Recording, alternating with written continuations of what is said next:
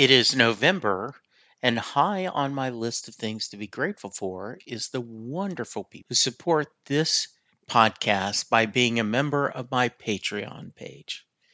I want to send out love and thanks to Mary Thomas, Chris Bloom, Terry Smith, Dale Hosek, Captain America, Stephen Malio, Liz Brunson, Levi Petrie, Betsy Hodges, John Munson, Bella Pori, Rob Barnett, Randy Brown, Steve Anzek, Yetta, Sylvan Groth, Jeff Ulmer, David and Jennifer Von Ebers, and Sean Poole. You too can get a personal thank you note from me, a shout out on at least one episode a month, plus access to unedited videos of the episodes.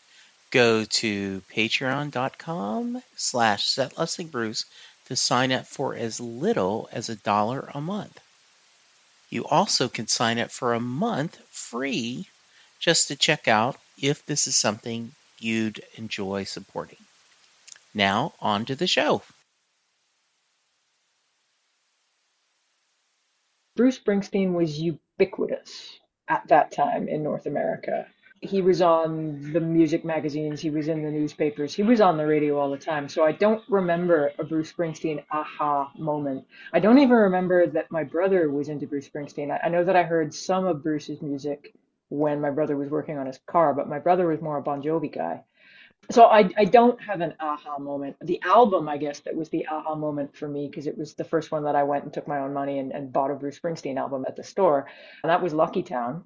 And I remember getting to the record store and being fairly ill informed because I had no idea that Human Touch existed at the same time. And I stood there baffled for a little while. And I somehow had enough money to buy them both and I brought them home. But Lucky Town is my, my Bruce Springsteen record because, like I said, it's the, the first one that I bought with my own money.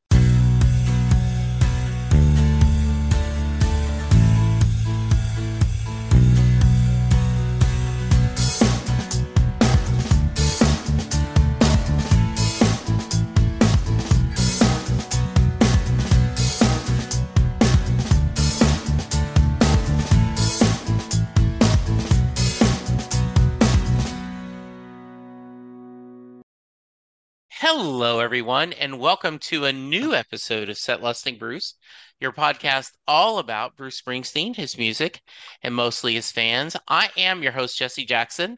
I am thrilled often when I have a really good interview and I talk to someone, I will mention the wonderful Terry Smith's Music Talks podcast, and I will say, hey, would you be interested in me sending your information to Terry? Because I think you would be a great guest. And Terry recently put out an episode, and as I was listening, I was immediately emailing, going, Terry, is there any way I, you could connect this? And replied back, I absolutely knew and was expecting your email. Marian is here via Terry Smith. Marian, welcome to the podcast. Thanks very much. Nice to be here. It's nice to finally connect. I know we, we had to reschedule this a bunch of times. I'm glad to finally hook up. I am too. Tell us a little about yourself. Oh, what is there? I'm Canadian. I'm currently living in the UK. I'm based in Edinburgh at the moment. I'm an author and a public speaker and the senior lecturer for popular music and jazz studies at the University of Edinburgh. Senior lecturer is the um, UK equivalent of associate professor. Ah, nice. I've, I've, been here for, I guess, in the UK for sort of seven years, which blows my mind, and in uh, in Edinburgh for 4 mm-hmm. Do you miss home? Sometimes I do. Yeah, there's a lot of stuff I miss about home, but the UK has been really good to me. So it's nice to be able to go home and visit friends and family and enjoy that, but then to come back here too. So I've been really lucky the way things have turned out. Does it feel like home? It's getting there. It, it actually took a lot longer to settle in than I thought it would. My mom's uh, British and Canada's kind of like the UK light. At least we're raised to think that. Okay. And I was a little bit surprised by the amount of culture shock because a lot of the groceries are the same and a lot of the, we spell the same. But it, yeah, it, it took longer than I thought to settle in. But yeah, it's starting to feel like home. Yeah. What's, yeah. is there anything specific you miss from Canada? Honey mustard. It's weird. They don't have that here. Okay. Mexican food. They don't really have that here either. Don't ever order nachos if you come visit. I miss some of the okay. music scene. Yeah. Like a real jazz scene and a real blues scene and an awful lot of the musical impulses, weirdly, that led me to the career that ended me up here are Mhm. absent in their original forms in the UK. Jazz, blues, soul, rock and roll, Stones aside, Beatles aside. So that's there's often a little bit of a broken telephone sometimes in explaining to students or, or going out to hear a band or something like that. But no, it's, it's good to be here. So I, I I'll get off this topic, but as living in Texas and where we have my wife has made it, we have mandatory Tex-Mex at least once a week. What are British nachos?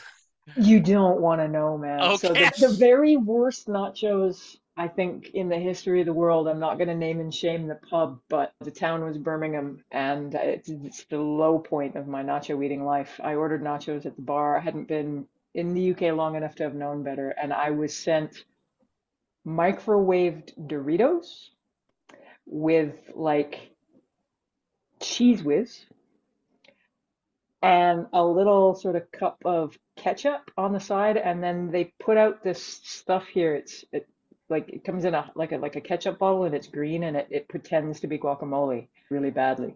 Um, so that I, I have a it's yeah it's the worst nachos of my life. Never again, never again. So I I spent a lot of my dad was in the army. We moved around a lot, but by the time I was in the eighth grade, so 14 or 15, I, we settled in Louisiana, which is where my grandparents lived. They owned a dairy farm. And Southwest Louisiana, like Louisiana is a boot, we were in the heel. And so when we moved to Texas, every once in a while I would order gumbo. And when, Uh, when it had little ears of corn in it, and you're like, okay, you gumbo corn is not in gumbo. You you've made no. basically chicken soup or something. Yes, I know that feeling. And my wife always, what are you, why are you even trying? What would you even? So that's too funny.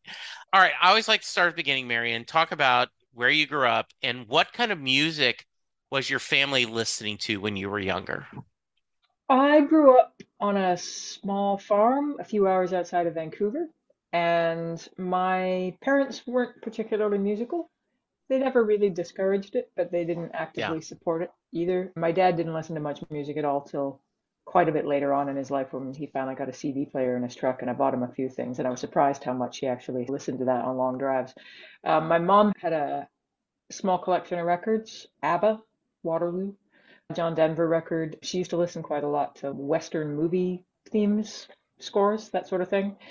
Marty Robbins, I remember Gunfighter Ballads and Trail Songs being uh, being a big big one. She preferred Elvis to the Beatles. She's British, but she preferred Elvis to the Beatles. She always told me, but we didn't have Elvis records. So the music thing, my sister was really big into classical music, and my brother, she's uh, 11 years older than me. My brother was 10 years older than me, and he had the kind of normal stuff: Def Leppard, John Bon Jovi, Midnight Oil, Pink Floyd. Michelle, my sister was quite into Jean-Michel Jarre, that kind of thing. But it would all just drift through the wall um, to my bedroom. We didn't share records or anything. Probably if I touched their, their records, I would have gotten in trouble. Big moment for me came when I was a little kid, probably in grade four, being taken to the library. We went to the library a lot, and I brought home a Chuck Berry 45, and the lights went on at that point. I had been into music before that, Michael Jackson, Queen, stuff that was on the radio. I think I started listening to the uh, the top 40 and Casey Kasem and all that pretty early on. Um, I remember having a mini pops cassette that had the Eye of the Tiger on it in the in the 80s. And that was before we moved, so I must have been six, six, seven years old. Um, but this Chuck Berry thing really, I think I wore it. Well, I couldn't have worn it out, but I don't remember what was on the other side. But Johnny B. Goode, I listened to nonstop till I think my mom was probably relieved when we had to take it back to the library. Do were were your family big readers? Yeah, um, again, my dad not so well. Actually, I shouldn't say that. I was going to say my dad not so much, but that's not true. He read a lot of a lot actually, and he watched a lot of sports on TV. But no, my dad read a lot, and my sister read voraciously, as did my mom. So it was yeah, a reading household. But we were busy on the hobby farm. In the summertime, you didn't come in till it was dark, and and by Yeah, then there wasn't a lot of time for that sort of thing. And this was well before portable music, so you weren't taking your music with you to do your chores or anything because right. that wasn't really possible at the time. I, I heard my brother's music when he was working on his cars, but yeah, everything was different back then in the 80s in terms of the ubiquity of being Sure. able to listen to things. Yeah. What all was on the farm? What kind of uh, chores and animals? Oh, it was just a small farm. My dad was a welder by trade, but he had grown up on a sheep station in New Zealand, and I came along and was really into horses, so he used me as an excuse to move out of the suburbs really quick and got a few acres. We later on they moved into a, a bigger place up in the mountains, but when I was growing up, there were horses and, and a lot of chickens and huge gardens. My dad would go to work welding during the day, and my mom took care of the farm. We made some money off of it, but mostly we were somewhat self-sufficient in terms of eggs and sheep and garden produce, that sort of thing. And I had a horse. When one of my favorite songs is Mary's Place, hmm and that sitting on the front porch, because growing up, my grandparents had that dairy farm. And so as a young teenager, I would help grandpa milk cows. I never got the early shift. I did was not someone who would get up at five in the morning to milk the cows on the morning, but the afternoon I would be there and I would I would put out the feed and I would help him clean and put on the milkers and help clean up the barn afterwards. But one of my big memories in the fall was shelling peas. They had hmm all this gardens, and you would pull all these green beans or black Yeah. Peas, and you would be on the porch in this big wash tubs of beans, and you would just sit there and you would shell them and throw Yep. the husks that you would later give to either the pigs or the cows. And then you would have all these shelled peas or beans, and then grandma would freeze them. Yep. And so that that memory of being on the porch with the with my uncle and my mom and everyone talking is a very happy memory for me. Yeah, I can relate. Sh shelling peas and, and pitting cherries. I remember Yeah. just never-ending cherries. Oh, I can imagine. We did, and then I remember picking grapes, but I also remember mostly my mo grandmother canning jelly, making jelly. Mm-hmm.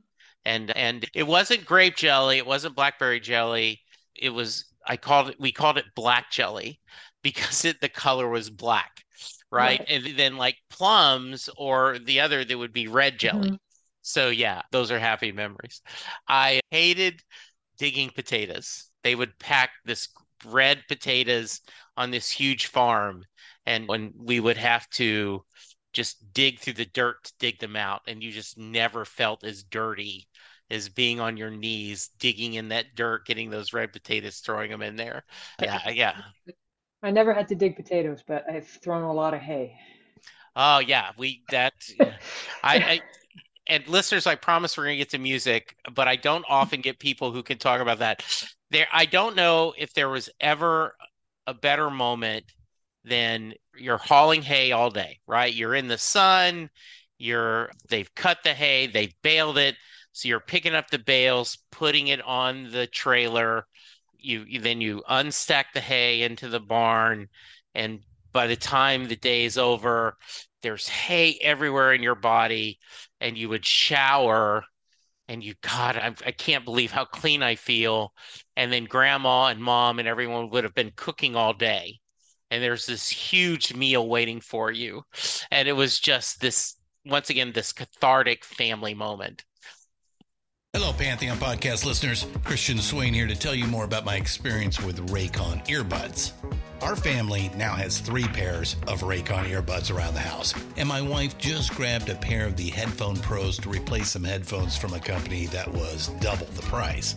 And yes, she loves them. Now, if you haven't pulled the trigger on a pair of Raycons, or even if you have, but you're in the market for another pair because they're just that good, well, now is the time to check them out because they just launched their upgraded model of the best selling everyday earbuds.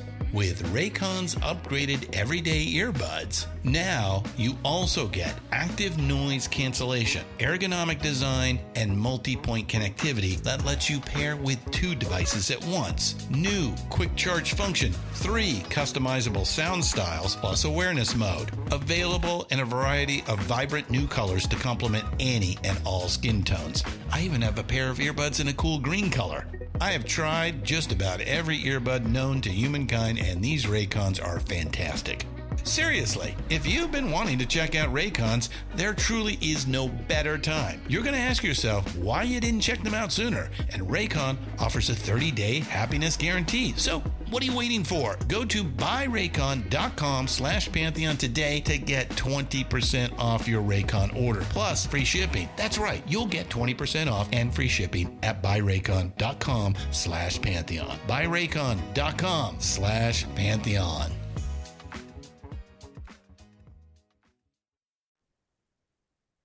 That's No, I was just gonna say, I remember as a kid, after all the haying was done, that me and the neighbor kids in the big barn in that big hayloft, we would make, thinking back on it now, and it was incredibly dangerous, but we would make these, we would see how many, if, if you could squeeze down between the bales, Yes. and if you could sort of make your way all the way down to the end and back, and we had these mazes, hundreds Yeah. of thousands of pounds of hay, and we're squeezing our way between the bales.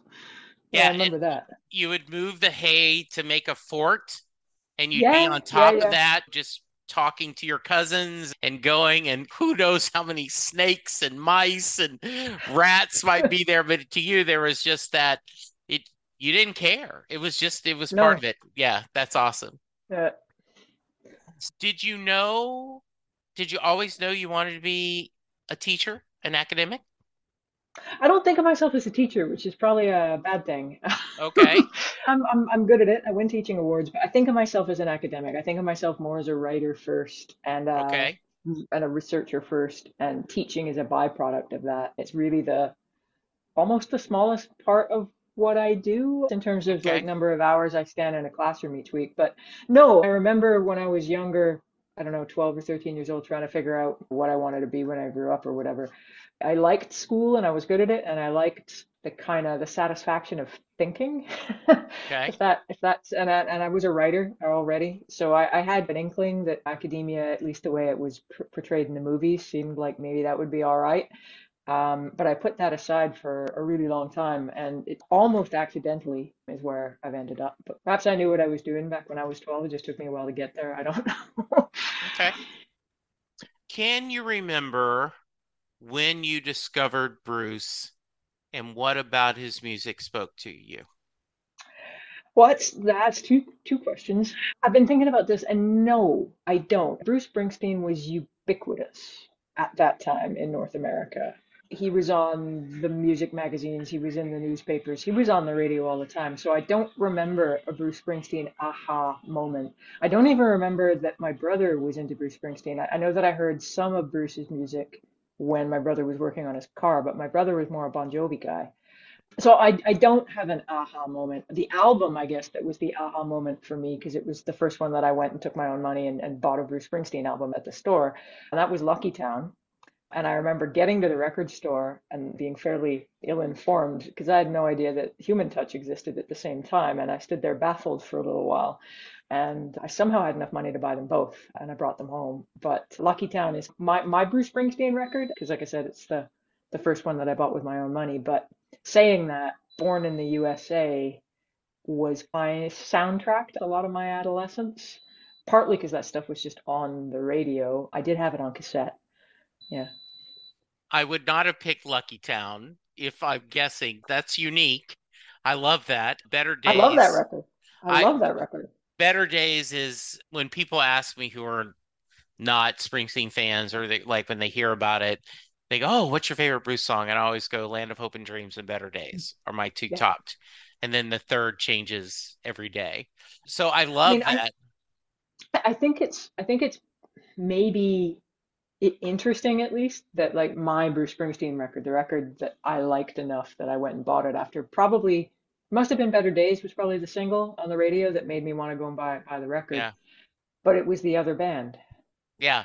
So I never really got this kind of imprinted with the E Street Band thing that I think a, an awful lot of people uh, have had because of when they got into the music with him. So I think that might have helped me become a little non-denominational about Bruce from the get-go in a way that that I, I'm enjoying now that I can see where the political fault lines are some of these musical iterations. But yeah, Lucky I Yeah, non-denominational. I love that, right? You're band agnostic.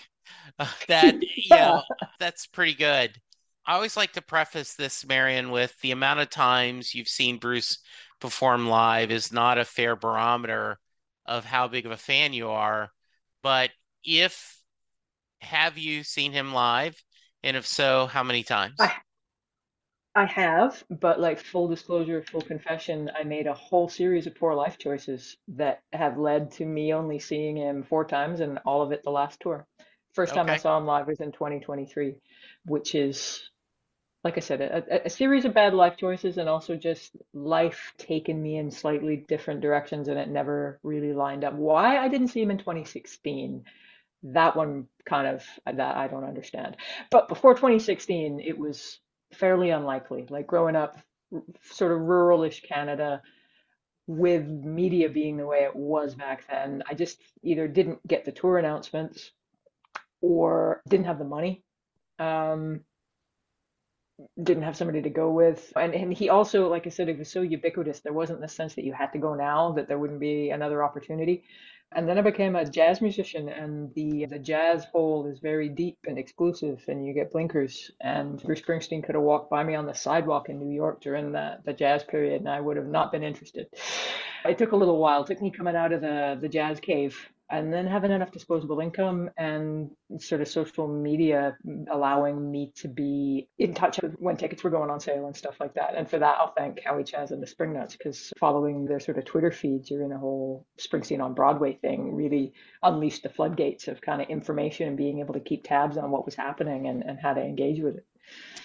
Uh, Yes, shout out to Spring Nuts always and and the great Howie and Julie.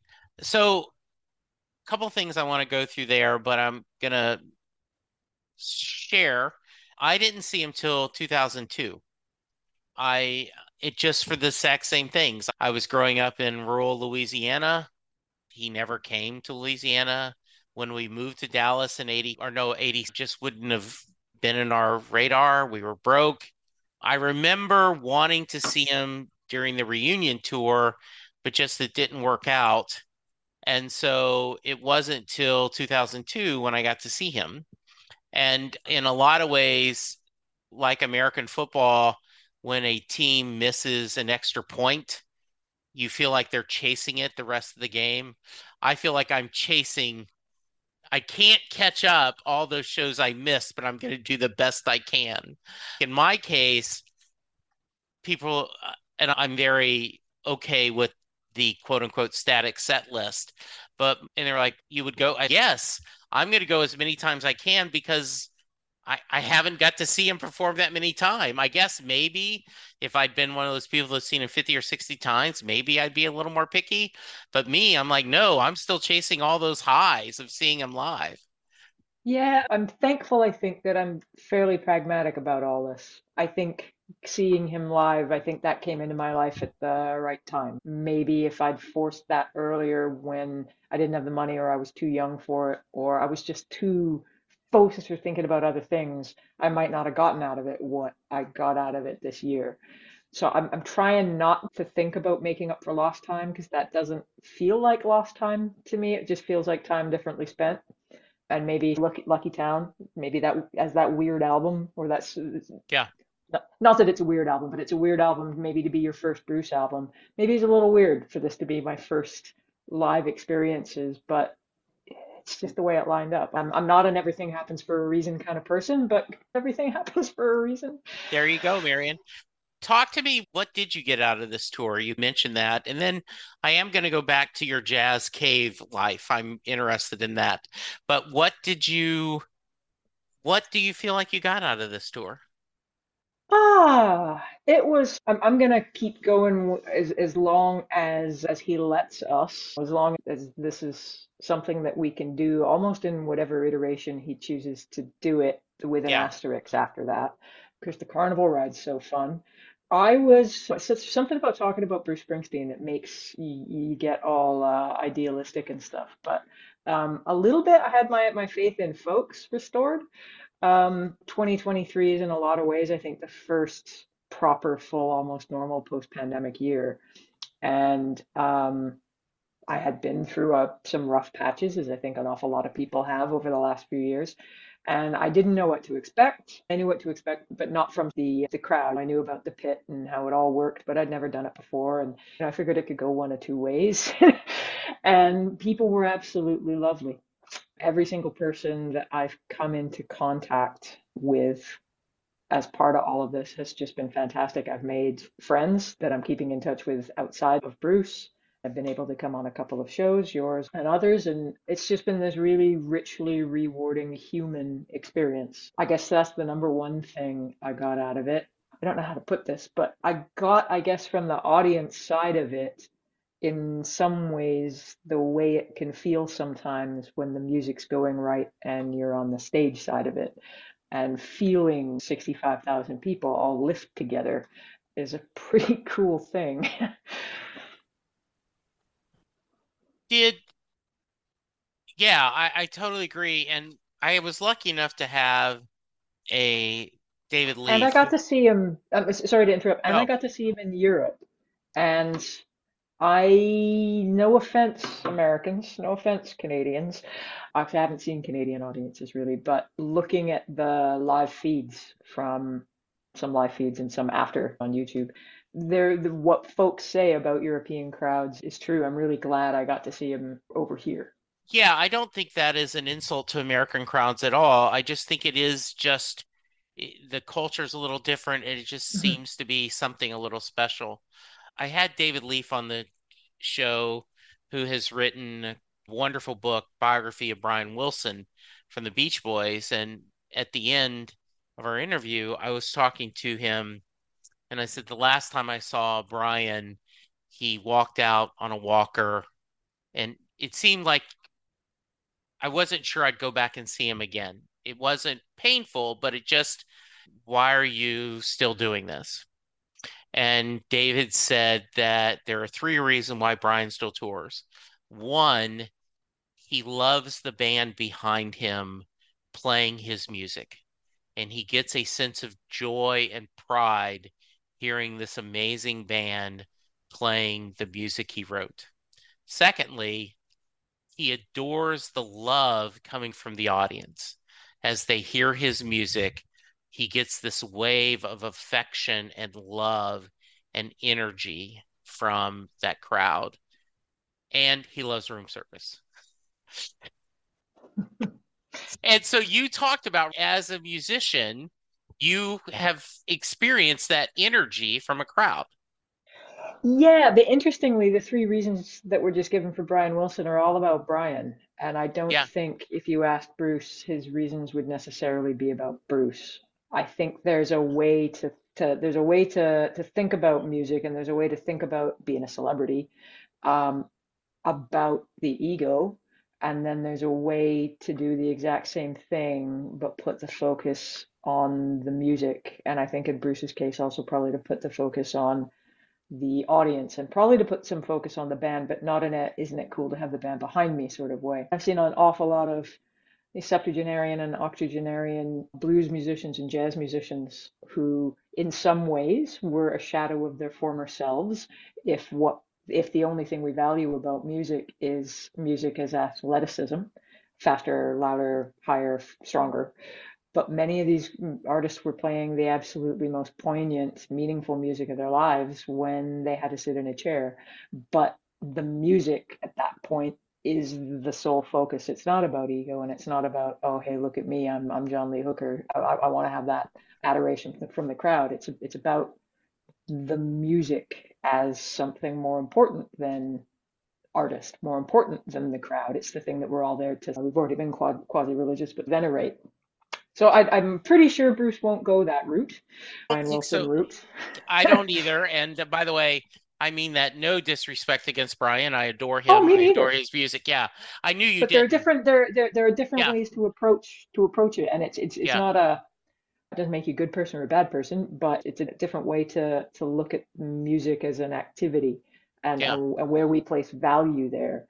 And yeah, it's just yeah, different different approaches to the same puzzle. yeah. So I'm going to go back.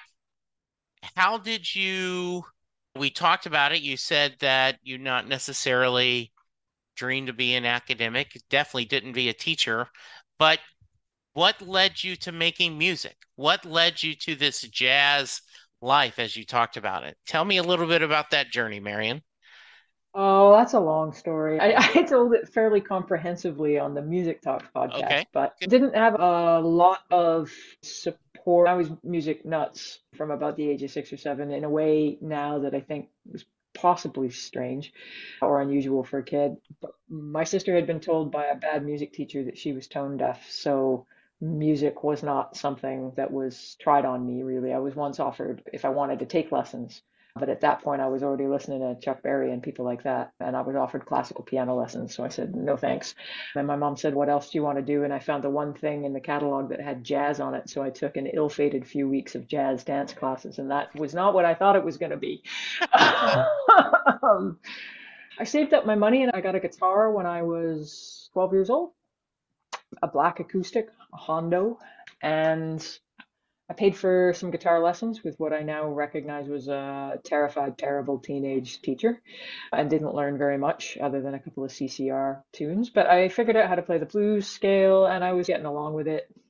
And then via a friend of mine, ended up getting interested in the clarinet. She was messing around with the trumpet at the time and took that reasonably seriously. Yeah. Um, again, no lessons, just self-taught.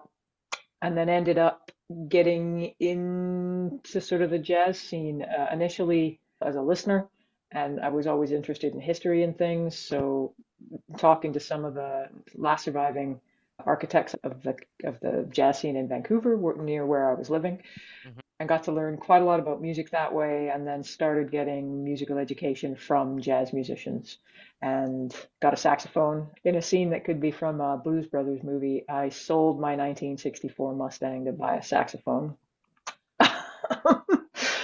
And yeah, just at that point, I was way late. I had a lot of anxiety about starting later than all of the the folks say that you should. So I started practicing four, six, eight, 12 hours a day and had the great fortune to have some of the greatest musicians uh, in the world take time out to show me how to do things and spend time with me. And still blows my mind, actually, some of the folks that that, that I got to hang out with that, that helped me.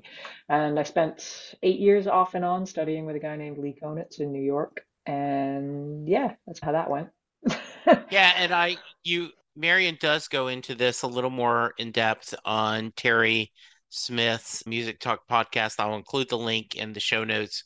It is worth hearing. I just I don't want to have to make Marian repeat herself, but I did want to touch on that for my audience. When I when did you what made you think you wanted to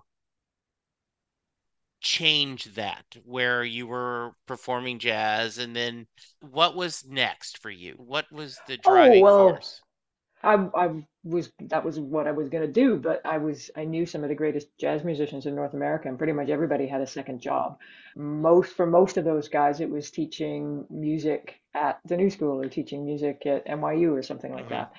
I looked around and I thought, wow, if all these guys have got a second gig, I'm going to need a second gig too. And I had to decide whether I wanted to do the route that those guys were doing. And an awful lot of my peers and my friends in Canada were doing the same thing. And I did a lot of music teaching myself. I was partly paying the rent that way. Uh, but I thought, did I want to teach disinterested kids how to pay their diminished scales for the rest of my life or not? And then I hmm remembered that I was pretty good at that school thing, and I had already been talking to a lot of older musicians and was really interested in some of the local histories of jazz. And I was also studying with Lee Konitz, and not very much had been written on him at the time. So went back to do my master's degree on full scholarship, which seemed to me like unemployment insurance for musicians. It was amazing. I took fewer bad gigs while I was doing that. Um, an awful lot of, of musicians were moving towards doing postgrad studies, partly for the same reason. But by the time I finished my master's, which I found really rewarding, um, I knew I was going to do a PhD and see if I could make this academic thing my full-time job. Nobody really told me at the time that deciding to say, hey, I'd like to be an academic was just about as stupid a thing to say as I'd like to be a professional jazz musician in terms of the job market. Okay. But nobody told me that, which was really good because ignorance is energy, you know? And I was really fortunate. Again, I found the PhD really, really rewarding. I worked with Professor Rob Bowman, who literally wrote the book on Stax Vault. He was fantastic to work with, and I was really fortunate to get a lot of the work that I did in university published in academic journals while I was a student, and that helped me get a job pretty quickly after graduating, though it meant I had to move to the UK. And what were some of the articles about? About jazz, about yeah, Lee Konitz and uh, Lennie Tristano and some of the musicians in that that sort of scene. Ted Brown, I think I was I published the first paper on Ted Brown, um, and that sort of thing, improvisation, jazz pedagogy, that sort of thing. I do have a, a Bruce Springsteen article in the works at the moment. It's it's off. It's with peer reviewers, so we'll wait and see what they they have to say. How does it work teaching or being an academic? Do do they give you what you're going to address in front of students?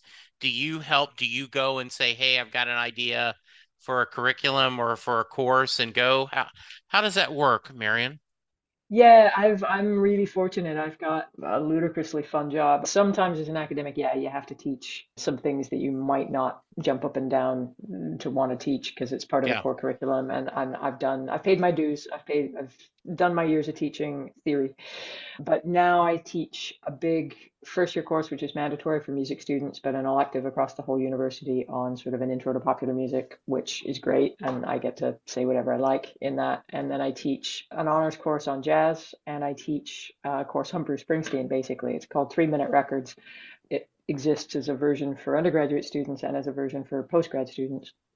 And it started as a dare to myself when I tried one year to teach everything I was trying to get students to know about um, gender and race and technology and value and genre and technology and all of these important issues in music. So I challenged myself one year, can I do this entire course using nothing but Bruce Springsteen examples? And it turns out that I could. That kind of morphed into a course where I teach um, this case study course. I use Bruce Springsteen. The students can choose Bruce if they want to.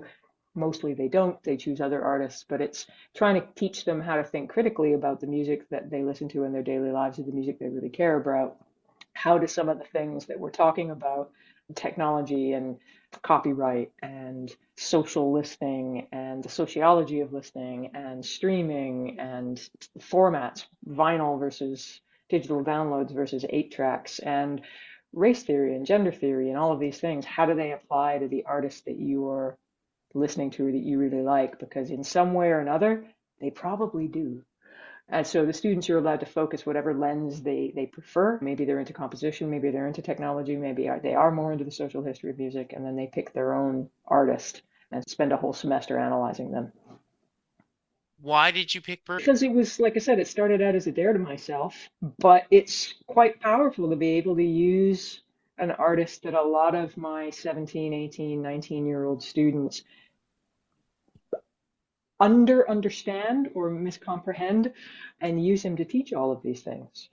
And it, I think, helps show students the depth that's available in popular music and how you can be really critically tricksy when it comes to artists and how maybe sometimes an artist that you think is one thing when you peel back the layer a little bit actually has a lot more to offer.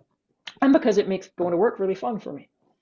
Yes, the I remember the sometimes the idea that I have had other academics on the podcast, and there's a wonderful guy, Stephen Malio, that actually does a whole course, and he was on he comparing Bruce Springsteen on Broadway to Homer's Iliad, and there's Mm-hmm. a there's some things, there's been other courses.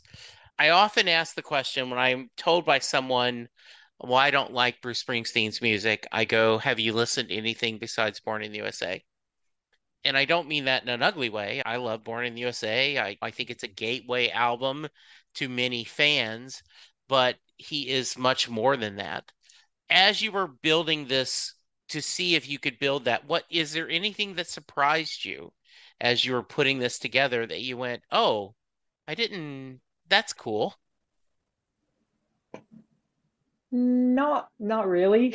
Okay, I that's sort of okay. I I knew what I was getting into. It's turned out to be a lot more fun and richly rewarding than I thought it would be. I've been doing it for chunky years now, and Yeah, I I don't have Bruce Springsteen in the title of the course on purpose so that if and when I want to do somebody else, I can Yeah. without having to submit a whole bunch of paperwork again. Sure. And I'm a tiny bit surprised that I'm still using Bruce, but again, that's just a testament to how much richness there is in his music Yeah. that I can keep finding these different examples and that it's not getting stale for me because as soon as it starts to get stale for me, I probably will take a break and do a different artist for a while because I would hate to start thinking of Bruce Springsteen as work uh, Yeah. rather than joy. Yeah. Uh, but it's been easy. I was a little surprised by how few students really had a sense of who he was. I always have one or two or three that know him from usually from their parents. Um, but an awful lot of them have absolutely no idea at all.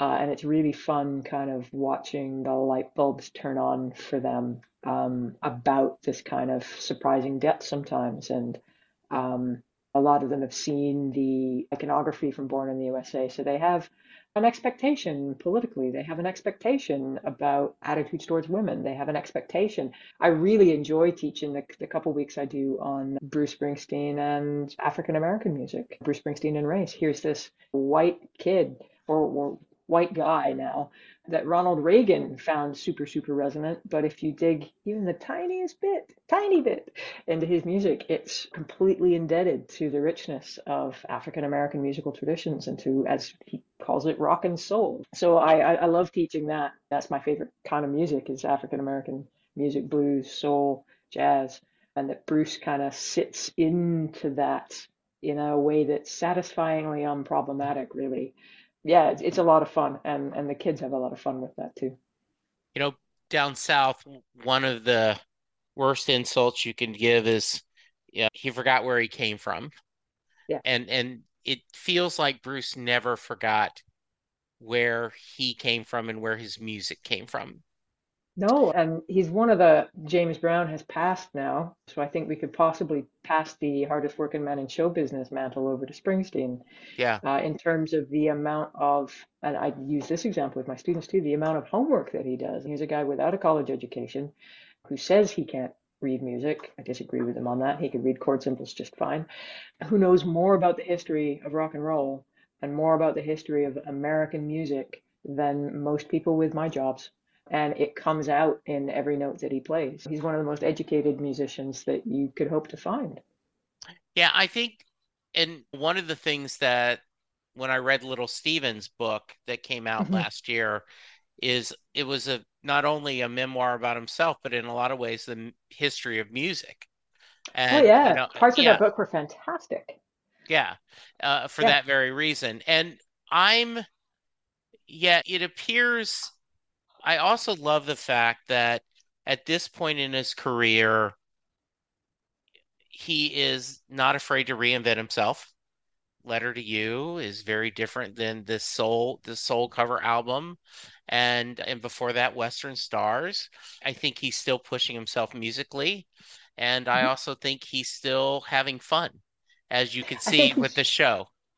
I think he's definitely having fun. I don't think he's reinventing himself. I just think he's never allowed himself to be pigeonholed. The Western Stars, there's that thread runs all the way through, at least back to Nebraska, but Yeah. possibly even further.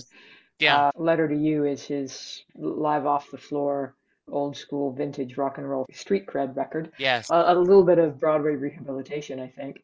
And then the Soul album, man, I can't wait for the tour. Take my money. Yeah, exactly. Absolutely. This has been so much fun. I feel like we could keep talking, but I don't want to keep you too much longer. Is there, are there albums or songs that, as the years of you being a fan, that resonate with you, that have a special place in your heart? There are a few. I know a lot of people hate it, but I, I love it. And I was really fortunate to hear it played uh, at two of the shows I was at, Darlington County, just because of where that sits in the road trip memoirs of my adolescent life and a really good friend and I, and what, what that tune meant to us as 16 year Yeah. old girls driving around in muscle cars. Atlantic City, that Lucky Town record, I just love it. That hasn't gotten old. And oddly, maybe most of Magic. I Yeah. really like that was a slow burn record. That one kind of crept up on me, but that's one I can listen to all the way through over and over again. And Letter to You is a great rock record. It really is. I have a sentimental attachment to it, not only because I think it's very good musically, but it's context of end of 2020. And I had said at the time, if we could have gotten a new Bruce Springsteen record and a new president, maybe 2020 would not be the worst year of all ever. And so I felt I was lucky enough to get if I was the priest twice live, which I was just floored. So yeah, I just I think it's just it's really something special. So what's next for you? What's next for you academically? What's next for you musically? Do you still pull out the saxophone and play sometimes? I don't. I keep telling myself that I will, that this is the year I'll get back to it. But academia ended up taking more hours of my life than it, than I thought it would, and the transatlantic move was a bit harder than I thought it would be. Reintegrating in and building Yeah. a social life and a safe social safety network and everything here. So it just different things became important. Sure. I do feel I owe it to the folks that spent so much time on me to to get back to it at some point, but I've stopped putting a date on it. Um, I still know how to do it. I still got the horn. Uh, I still teach. I, I am paying it forward in terms of um, hoping that my students will pick up a little bit from what my teachers told me about the saxophone uh, and about just im improvising and, and what music can be. Um, but beyond that, I, I, don't know. I'm hoping to get back to doing a bit of research. I've got a, a few things on their way out, a couple of Bruce Springsteen articles. I've got a, Okay. I've got a book out, but that's on uh, Canadian jazz cooperatives. It's Okay. fairly a, a fairly niche audience for that one. So yeah, I don't know. We'll, we'll see what comes next. Did I do want to ask, have you war read Warren Zanes' book, Deliver Me from Nowhere? His, Have. you have? I have. Yeah, I really enjoyed it. Yeah, I did too. What surprised me, and I told him this, I was lucky enough to interview him. I said it almost read like a mystery novel. This Yeah, did. why are why is he making this choice at this time? And I found it was just a wonderful story. Really well done. So good. All right. Any final thoughts or anything I should have asked you that I haven't, Marian? Are you gonna ask me the Mary question? Yes, I am. That's how I end every episode. Okay. Anything else before that? I don't think so. Okay. This has been a blast. All right, so I end every episode with the Mary question. What the Mary question is Jay Armstrong, who is a retired honors English teacher, but when he was teaching, he would give his high school seniors a copy of the lyrics to Thunder Road, and they would discuss it as if it was a poem. They would discuss the imagery and the word choices Bruce uses, and at at the end of the day, he would ask his students, "Does Mary get in the car?" So, Marian, that is your question. Does Mary get in the car at the end of Thunder Road? I, I will answer that. But before I answer that, isn't the biggest, bigger question, does the boy leave town without her or with her? Because the way that the song is framed, it isn't an ultimatum. It isn't, I'm going with you or without you. Instead, he's imploring her not to turn him home again. So I got this real sense that he's with, that he doesn't have the guts to leave town on his own. That if she doesn't get in the car, he's going back where he came from resigned to a sort of a life of desperation, right? Because he's looking to her for the courage required to get out. At no point does he say, I'm leaving with you or without you. I'm jump in, this is your last chance. It's right there at the beginning. Don't turn me home again. I And love that answer. I've never heard that view before. I think that's yeah. amazing. Yeah. So that's to me is the bigger question is what happens to the dude, whatever the answer is. Do I think Mary gets in the car? I'm feeling optimistic today, so I will say yes, Mary gets in the car. She didn't before when she was in high school because sense of maybe things will get better, maybe this isn't so bad. But now that they're a bit older, I think she does get in the car. But I'm more interested in what happens if she doesn't. Does he just go home? I've never heard that. I love that. I did have close to that. A one of my guests said that when the E Street Band plays Thunder Road, she absolutely gets in the car because it ends triumphant Yeah. with Bruce's with Clarence or Jake's saxophone and the band plays it and they're in the car driving out together. When Bruce does it solo, she doesn't and he drives off by himself because when Bruce ends it, it's much more melancholy, sad.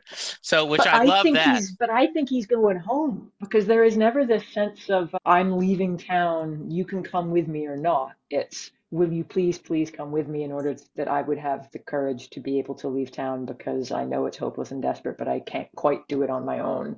And if you don't get in the car, I'm don't turn me home again. It's right there in what the second or third line.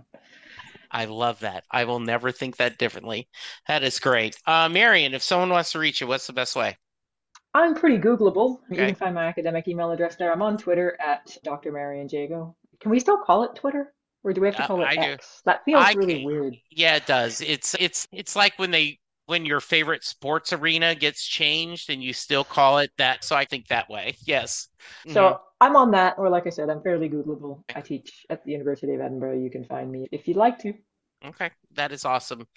Thank you. This was so much fun. I owe Terry a thank you as always, but this was just a wonderful visit.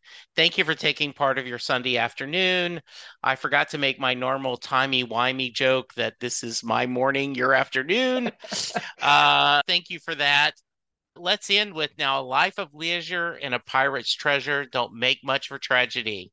It's a sad man, my friend, who's living in his own skin and can't stand the company. Every fool's got a reason for feeling sorry for himself and turning his heart to stone.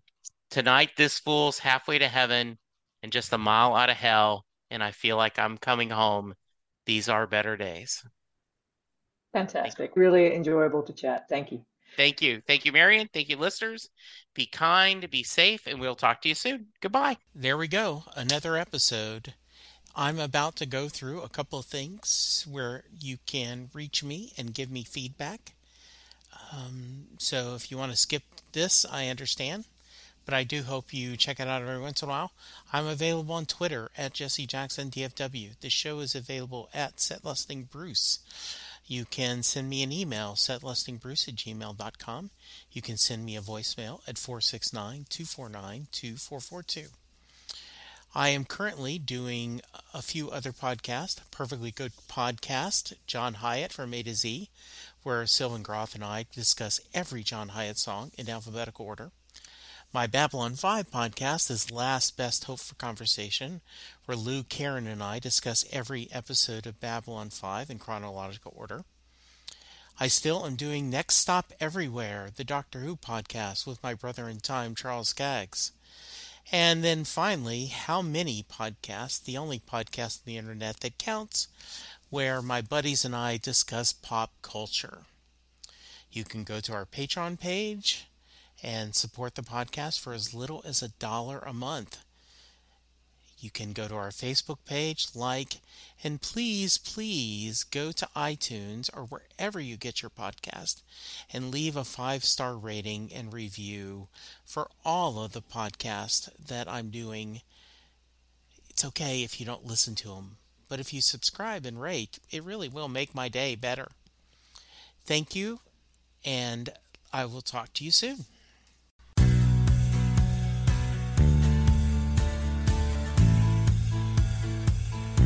You just heard the fun talking, hard rocking, music loving, album ranking, fan thinking, joy spreading, lyric reading, story sharing podcast that is the one, the only Set Lusting Bruce.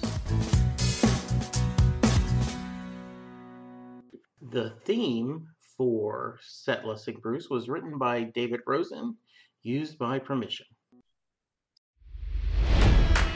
It's NFL draft season, and that means it's time to start thinking about fantasy football.